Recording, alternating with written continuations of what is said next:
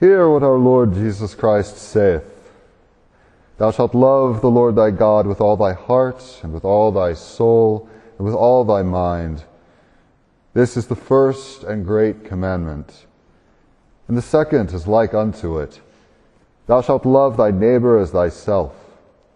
On these commandments hang all of the law and the prophets. Amen. These words of Jesus, as recorded in St. Matthew's Gospel, so familiar to us in the Bible, the lectionary, and of course the Book of Common Prayer, summarize not only the commandments, but the entirety of Jesus' instructions to all who follow in the way, past, present, and still to come. Indeed, if we were to lose every part of the gospel save for this single passage, we would still be able to live as followers of Jesus. That's because there honestly isn't anything more that needs to be said about Jesus' teaching. We exist solely to love because we were created completely out of love. And not only to love, but to love with our entire incarnational being, our hearts, our souls, and our minds. There are, of course, other parts of the gospel that could similarly stand on their own. The Sermon on the Mount, for example. But what those other sections have in common is that at their cores, they are simply expositions on the greatest commandment proclaimed in today's reading. Jesus makes this declaration in response to a question craftily posed by a lawyer, scribe, representing an assembly of the Pharisees.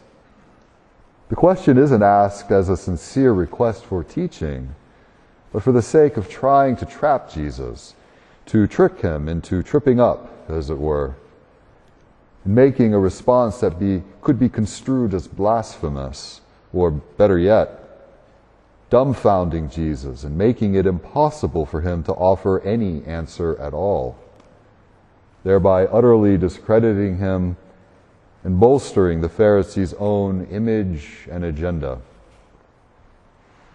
It is a bold move, considering that in this chapter of Matthew, Jesus happens to be right in the middle of a hot streak of shutting down various opponents.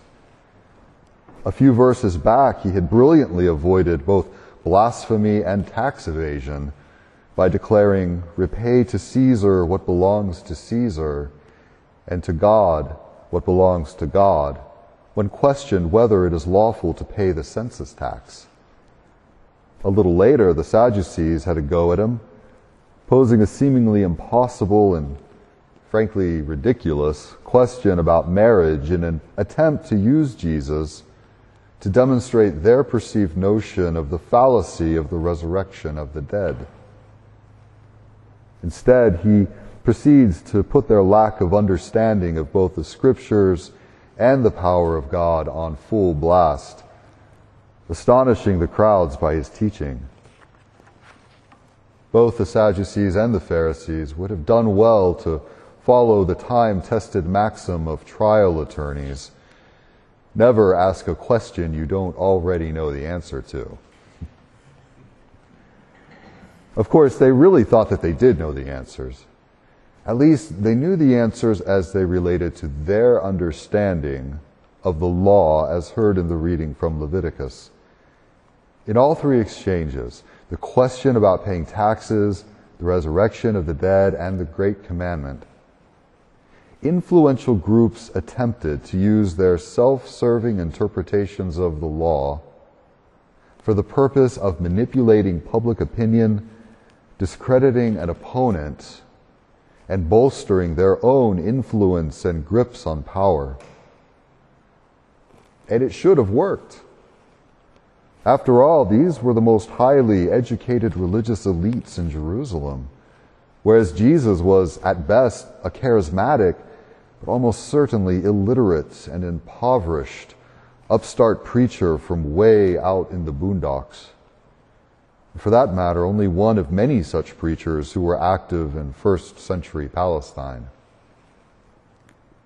But while the cards may have seemed hopelessly stacked against Jesus in the eyes of the Sadducees and Pharisees, with all their learning, prestige, and power, he had something they lacked.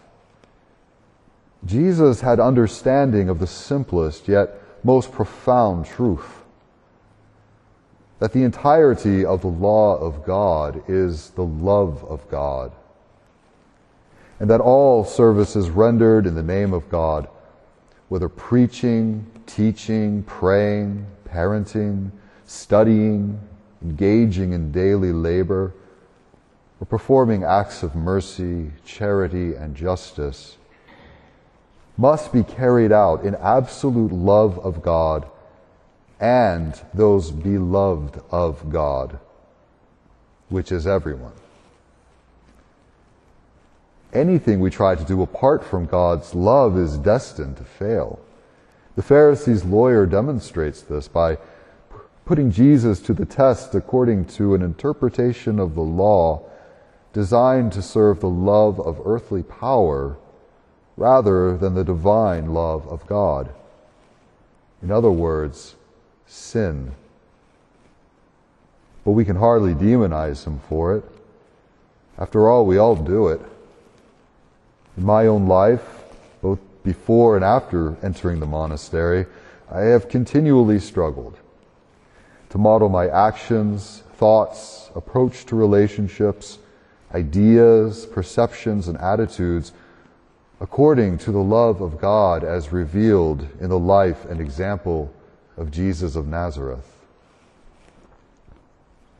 Fortunately, even when I'm at my most self serving, the Spirit manages to nudge me back on track, even if only very briefly, usually by the example of someone else.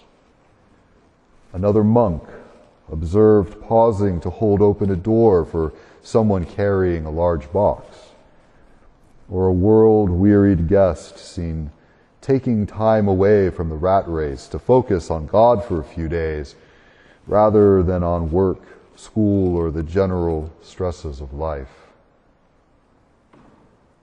The reason these things are such effective reminders of God's love is that it's all the same love. We all share one love with God and with each other. When we see it happening in someone else, it immediately looks and feels familiar, or at least irresistibly desirable. It sparks a reaction in the deepest parts of ourselves. Just as we all breathe the same air, so too are we all sustained and nourished by the one Spirit of God, moving and stirring within us.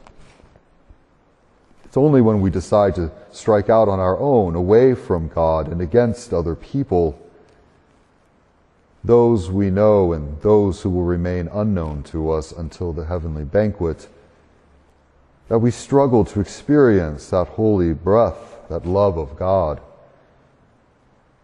And we can never separate ourselves from other people without separating ourselves from God but it is always a self imposed exile.